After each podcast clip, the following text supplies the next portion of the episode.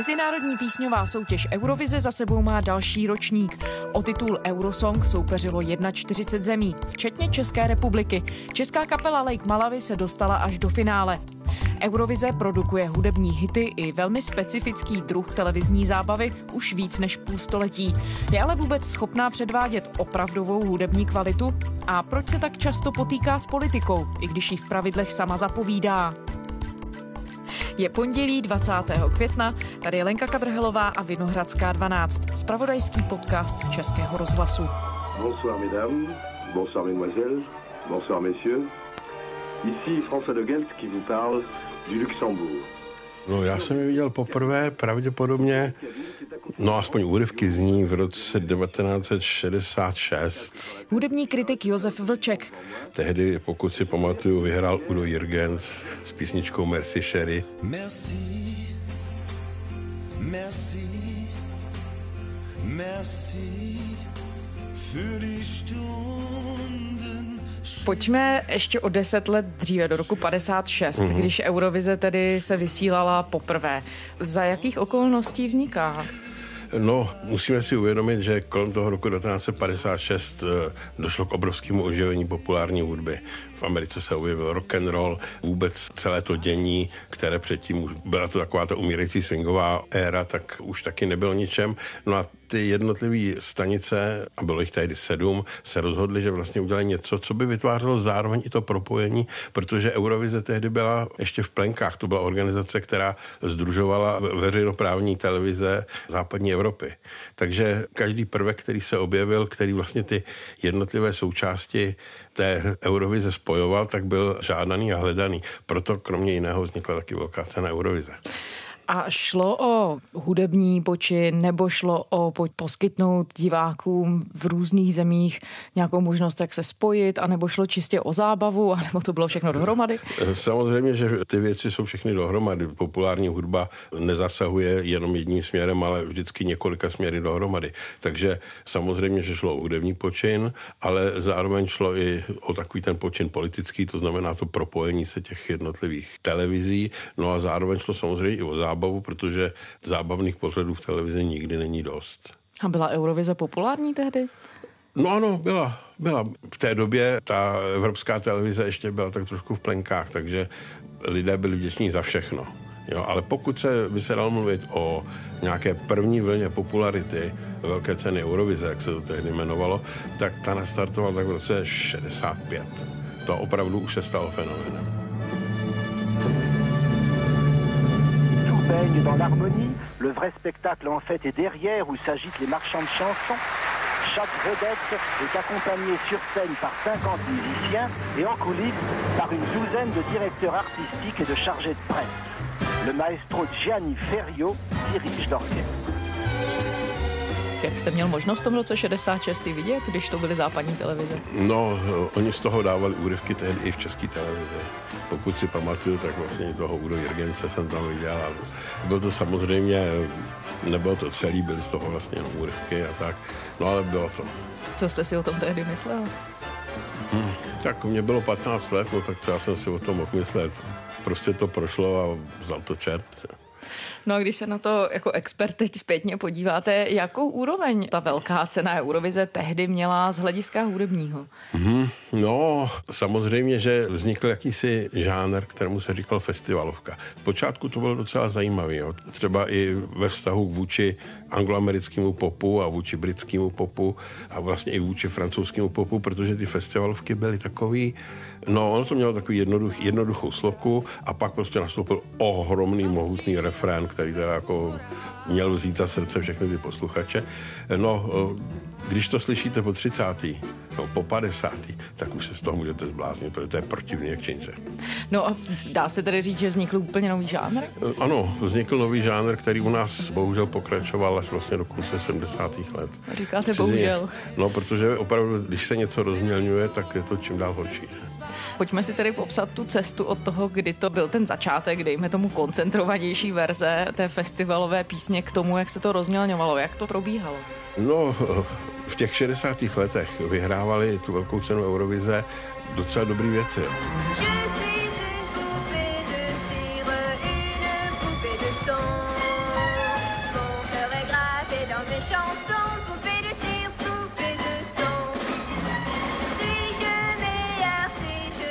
Třeba Franz Gall s písničkou Půl de Cirque, což byla panenka, která říká ne, se u nás se to jmenovalo. Že?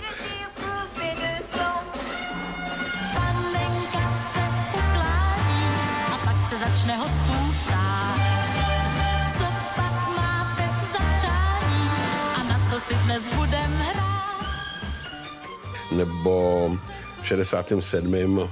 Sandy Shaw vyhrála, to byla britská hvězda, že jo?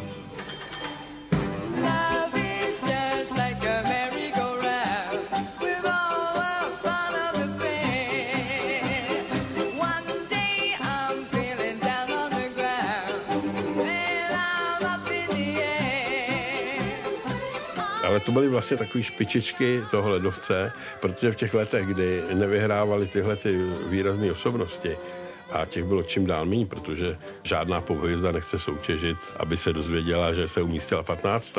To v její imič neudělá dobře. Takže prostě v téhle podobě, v té době, kdy ještě ty pobhvězdy soutěžily, tak tam byly i docela zajímavé věci. Ale to byla ta špička ledovce. Pod tím bylo těch 10 nebo 12 nebo 15, podle toho, jak se připojovaly ty země, úplně prázdných, hloupých věcí, které se nechytily ani v té domácí zemi. Mm. Což teda platí do dneška. Snažili se to řešit nějak organizátoři, protože to pochopitelně snižuje z jejich hlediska úroveň té soutěže. Ano, oni to řeší dneska zvláště tím, že vybírají všelijaký bizarní figurky. Zvlášť v době, kdy po vzniku hudebních televizí v 80. letech je taková tendence víc a víc upozornit na vizuální stránku zpěváka. Čím jsou ty písničky blbější, tím musí být ten zpěvák vizuálně zajímavější.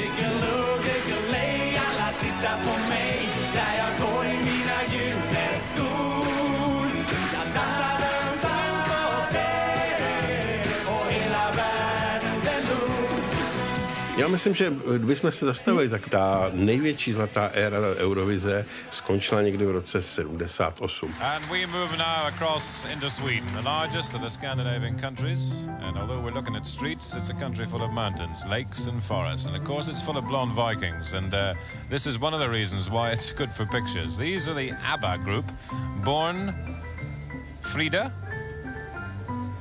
Anna, who's just beside her with the long blonde hair, and Benny. Nesmíme zapomenout, že velkou cenu Eurovize vyhrála úplně začínající ABBA. Jo, z Waterloo. To byl 74. roce. Watch this one.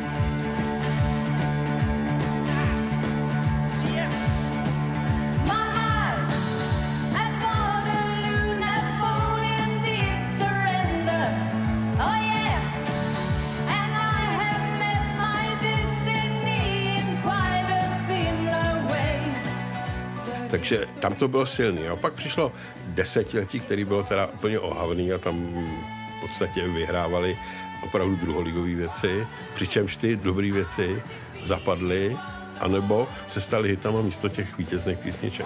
No a pak trošičku se to začalo oživovat v 90. letech. No vlastně rokem 88 bych řekl, že se to začalo oživovat.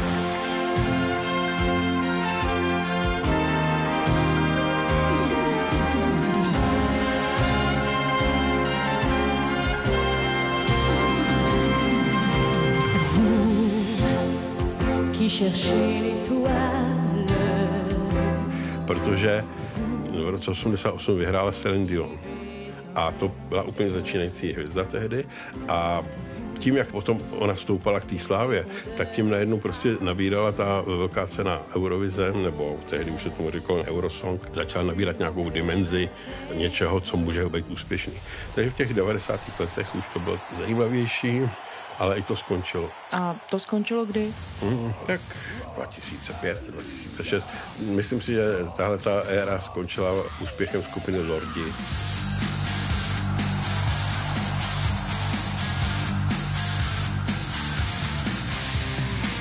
The saints are crippled on sinners' night.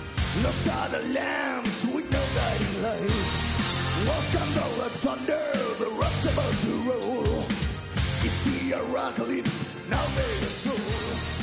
finský skupiny Lordi Hard Rock Hallelujah, protože to úplně rozbouralo tehdy celou tu koncepci. Najednou vyhrála hard rocková, skoro metalová kapela. Jak se to stalo? Právě tím, co dneska je tím hlavním prvkem toho eurokontestu, oni vystoupili v maskách. takový příšerný obludný masky a prostě ty lidi to chytlo především vizuálně. No. Byla to tedy soutěž, která fungovala v západním bloku, sjednocovala nějakým způsobem televize na západě. Hmm. Jak na to reagoval Východ? Východ udělal taky něco podobného.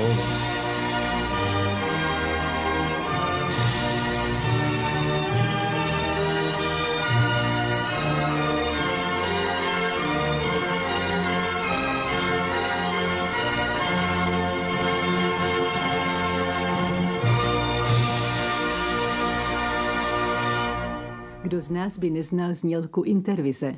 Její tóny Šostakovičovy hudby uvádějí na našich televizních obrazovkách společné pořady 22 zemí, začleněných do této nedílné součásti OIRT. Cílem Intervize... Dělal velkou cenu in- Intervize a my jsme měli taky interkoncert jako takovou malou soutěž. Mezinárodní festival tanečných písní a soutěž o Zlatý klíč Intervízie. Nimi žila Bratislava v posledních júnových dňoch. Z našich zpěváků tu byli kromě jiných Eva Pilarová a Jaromír Majer. Moje grad, moje grad, Zlatý klíč získala píseň Adagio v podání Lily Ivanovové. od ljubov uzareni. Po po po.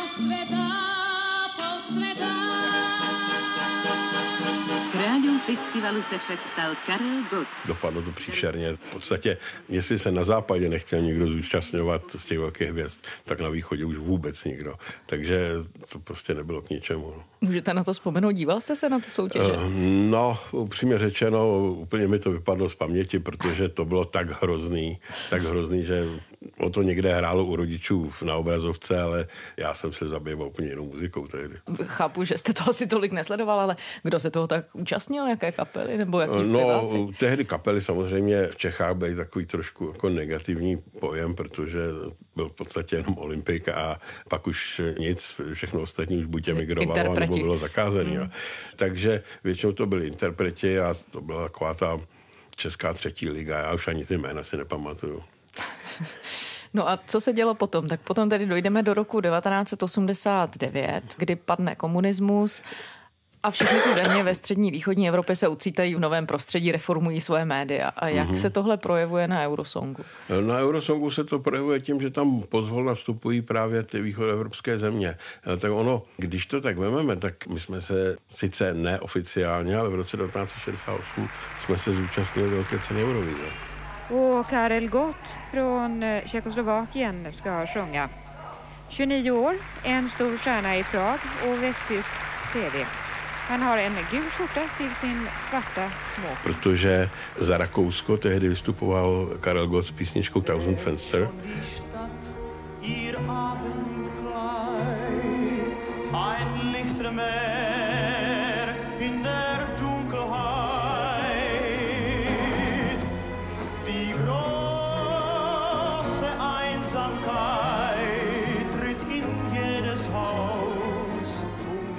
Sice skončila asi 13. ale bylo to gesto toho Rakouska nějakým způsobem podpořit ten eh, obrodný proces, který tehdy probíhal v Československu, takže toho Gota tam tehdy přijali za Rakousko, ale byl to Čech.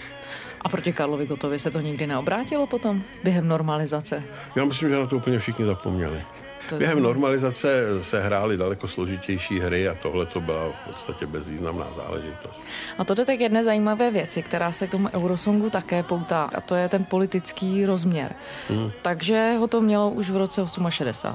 Ano, to mělo už v roce 68, ale ten politický rozměr je tady přítomen pořád. Už jenom třeba v tom, že se dělají takové strategie, aby po každé vyhrála nějaká jiná země, aby to nebylo opravdu jenom Anglie nebo Švédsko, který je dneska velkou zemí, co se týče produkce populární hudby, nebo aby to nevyhrály furt jen ty silné země, tak se tu a tam je evidentní, že se tyhle ty hry hrajou. If you sing, if you talk about truth, Ostrý politický náboj, ať tak nebo tak, Ukrajinka Jamala se trefila přímo do srdcí diváků i poroty. Jelikož nakonec vyhrála ukrajinská zpěvačka Jamala, nenechala na sebe reakce Ruska dlouho čekat.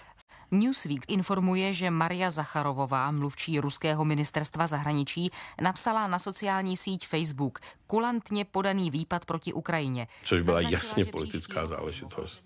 To musím říct, že mám-li být objektivní, ten její ruský soupeř, to měl daleko lepší písničku, ale daleko lepší. Já jsem, že byl i daleko lepší interpret. No ale protože to bylo těsně po okupaci Krymu, tak ta sympatie té ukrajinské zpěvačce byla mnohem, mnohem větší. Je to fér přenášet politiku do hudby? No samozřejmě, že to není fér, i když to skoro každý zkouší. Nový ročník soutěže Eurovize se v Izraeli teprve chystá, ale už teď vyvolává kontroverze. Někteří západní umělci protestují proti tomu, že Už více než soutěž 15 pořádá v tisíc lidí podepsalo petici proti účasti Islandu na příštím ročníku Eurovize. Mezinárodní pěvecká soutěž bude v Izraeli. Autorům petice se ale nelíbí zásahy izraelské armády proti palestincům. Někdy jsou to muzikanti, kteří mluví, se vyjadřují k společenskému dění. No prosím, jsou to občani jako každý jiný, ale čas od času se objeví takovéhle různé tlaky. Ono to nemusí být nějakým způsobem vymyšlený nebo cílený, ale ta sympatie třeba k té ukrajinské zpěvačce byla přítomná. Jo. To je emoce, to není žádný důležitý politický tah. No a jak reaguje publikum dnes, protože ta soutěž zdá se se rozšiřuje, letos tam je i host z Austrálie. Tak eh, je to jedna z estrád, které se v televizi objevují, takhle bych to asi řekl. Většinou ty věci, zvlášť dneska, když eh, funguje ten hudební biznis trošku jinak, než existoval třeba před 15 rokama, tak ty věci možná se někde něco chytne a někde se třeba nechytne. Jo. Klasický případ je vlastně naše první účast. Utrhla trávu a začala hrát. Ta malá dáma z předměstí, co umí lidem zlaničí. V roce 2007, kdy jsme tam nominovali kabát, samozřejmě neznali všech těch pravidel a těch her, které se tam odehrávají, těch jednotlivých podpor mezi jednotlivými státama. No kabát nezískal ani bod, ale písnička Malá dáma je poměrně známý a jeden z nejoblíbenějších hitů kabátu. Takže ono se může stát, že ty věci jsou úplně jinak. Není to jediný případ.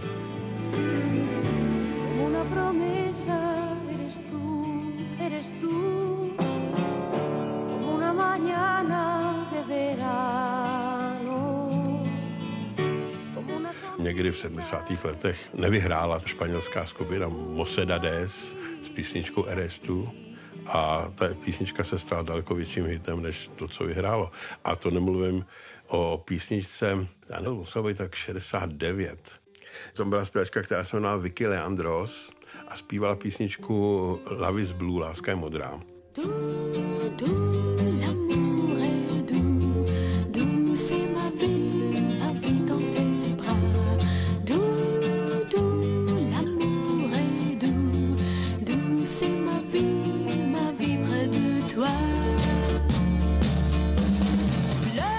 a totálně propadla.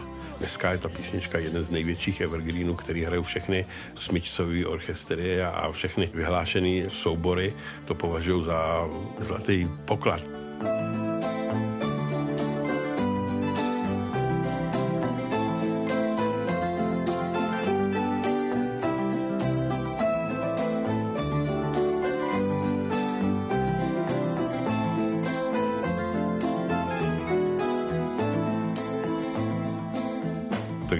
Ta velká cena Eurovize, tam vůbec nezáleží na tom vítězství. Tam záleží na tom, že se tam objeví třeba něco, co zafunguje. To je skoro jako takový ideální sportovní slogan, že nezáleží na vítězství, ale na tom, že se zúčastníte. No přesně tak, no ono, osobně se domnívám, že ta česká účast je přesně na tom na té bázi, to znamená, ano, jsme součástí Evropy, tak proto soutěžíme, ale jinak, jestli někdo vyhraje nebo nevyhraje, to už je horší. Z hlediska české účasti, jak to hudebně hodnotíte, tu novodobou teď myslím? No, tam byla jedna na druhou. To bych tady nemůžeme říct. no, tak dobře, jak já řeknu takhle. No, byla tam jedna horší písnička za druhou. To opravdu, když se na to člověk podívá a poslechne si ty věci, to v podstatě jsou písničky, které by mohly být v lepším případě vycpávkou na jejich albu ale ne nějakým klíčovým hitem. Výjimkou je ta malá dáma kabátu, která teda opravdu u nás funguje. Z druhé strany není to třeba dobré z hlediska společenského, protože v tom jednom ročníku tuším, že to byl rok 2009, v Moskvě tam se účastnil Radek Banga. Není to dobré i pro českou společnost, že nakonec romská kapela reprezentuje Českou republiku, což asi za jiných okolností nebylo možné. No to je sice možný, ale zase na druhou stranu si podívejme, jak se umístili. Čili člověk, který to vnímá, tak si řekne, no oni se nedostane do finále. Prostě ta věc se dá interpretovat různými způsoby, takže já bych to vůbec nějakým způsobem nehodnotil. Ten novodobý Eurosong, za vašeho pohledu a sám jste říkal, že jste kritikem, ale přináší něco dobrého nebo změnu v pozitivním směru, třeba právě co se týče té vizuální stránky a tak dál? Já si myslím, že ano, že tam přináší něco zajímavého a to je vlastně videoklip naživo.